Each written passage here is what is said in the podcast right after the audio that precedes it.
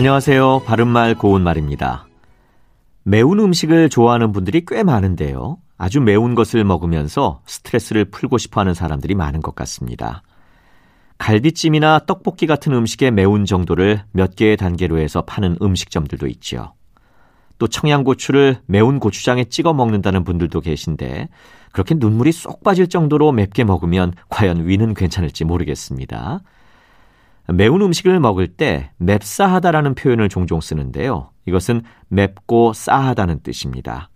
형용사 싸하다는 냄새나 맛이 혀나 목구멍 또는 코에 자극을 줄 정도로 아리고 매운 듯한 느낌이 있다는 뜻입니다.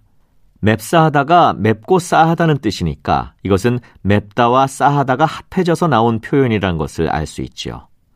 이와 같은 구조로 이루어진 표현으로 맵짜다나 맵차다 같은 것도 있습니다.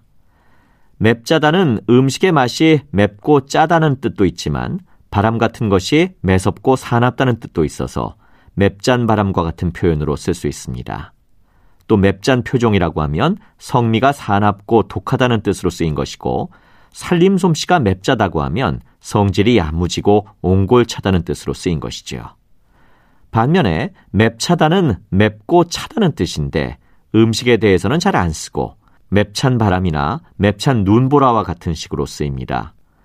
또 옹골차고 야무지다는 뜻으로도 쓰여서 김대리의 보고서는 그의 맵찬 성격을 잘 보여준다 이렇게 말할 수 있겠습니다. 바른말 고운말 아나운서 이규봉이었습니다.